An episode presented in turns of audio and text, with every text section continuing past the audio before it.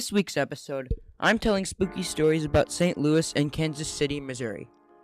Since episode 13, I am doing a mini series about the towns that listen to my podcast. If you want your town featured in the next episode of Legend, share Legend with your friends, and your towns will be at the top of my analytics list. Then I'll notice your town, and you'll get an episode about your town. Anyway, let's get right into this week's episode. I'm Sheth, and this is Legend.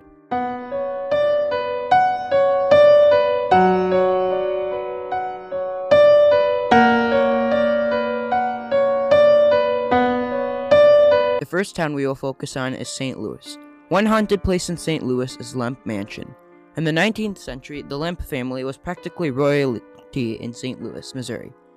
John Adam Lemp had introduced lager beer, lager beer, into St. Louis in 1838 with the opening of his brewery in what is now Benton Park. And although his his more famous rival and his Anheuser Busch would eventually overtake Lemp beer in nationwide sales in the 1880s. Lemp outsold AB in St. Louis. The family bought a beautiful mansion near the brewery.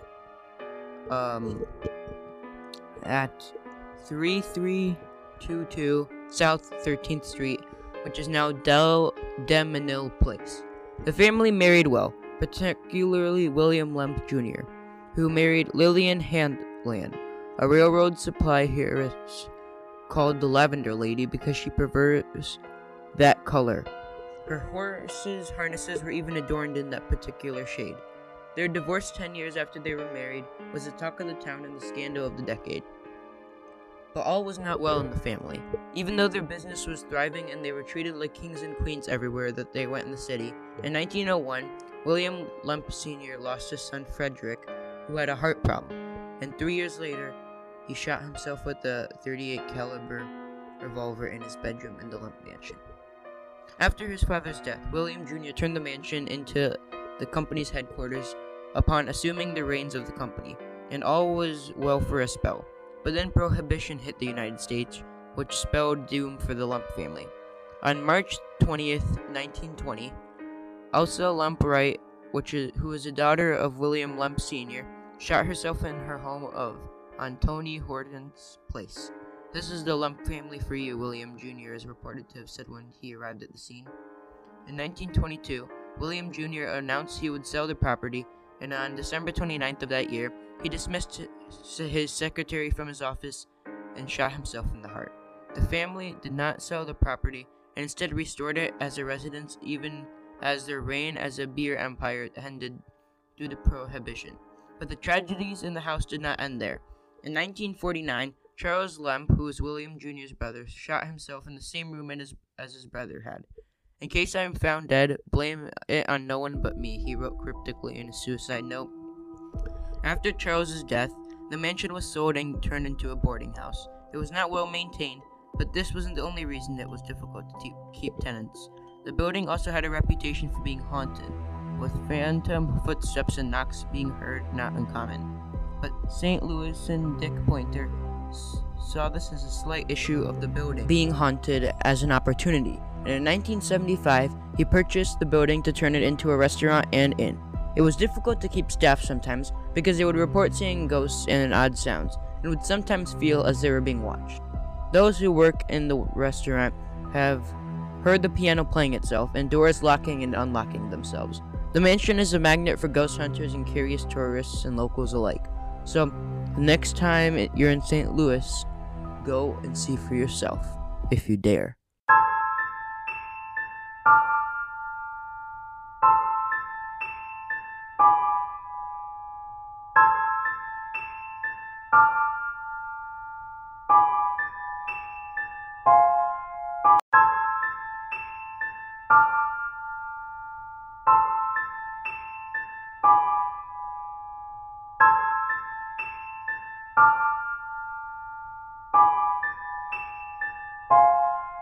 The next town in Missouri that listens to my podcast is Kansas City.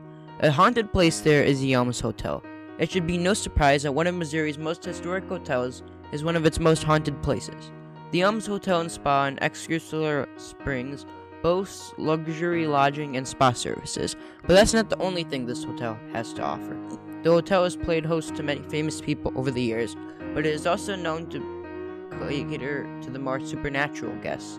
The Elms Hotel first opened its doors in 1888.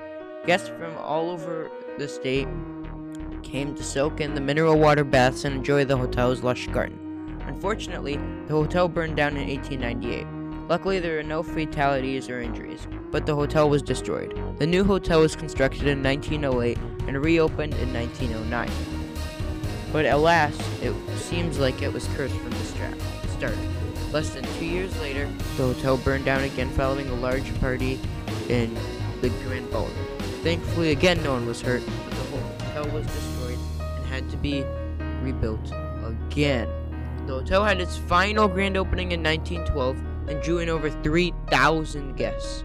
During the Prohibition era, it became a speakeasy that drew in the likes of gangsters such as Al Capone. Today, people believe that the lap pool in the basement had to be haunted. It was here that the gangsters hid their liquor and held all-night gambling events. Another spirit that guests claim to see is a distressed woman walking through the halls, searching for her child. She is known to pull people's hair or throw objects across the room. Even ghost hunters on the Sci-Fi Channel had their suspicions.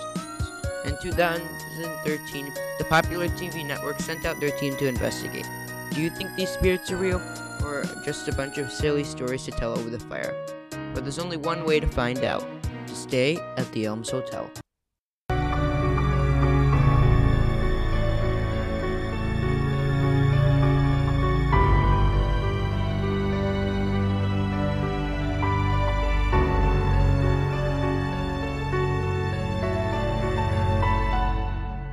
I hope you enjoyed this week's episode of Legend.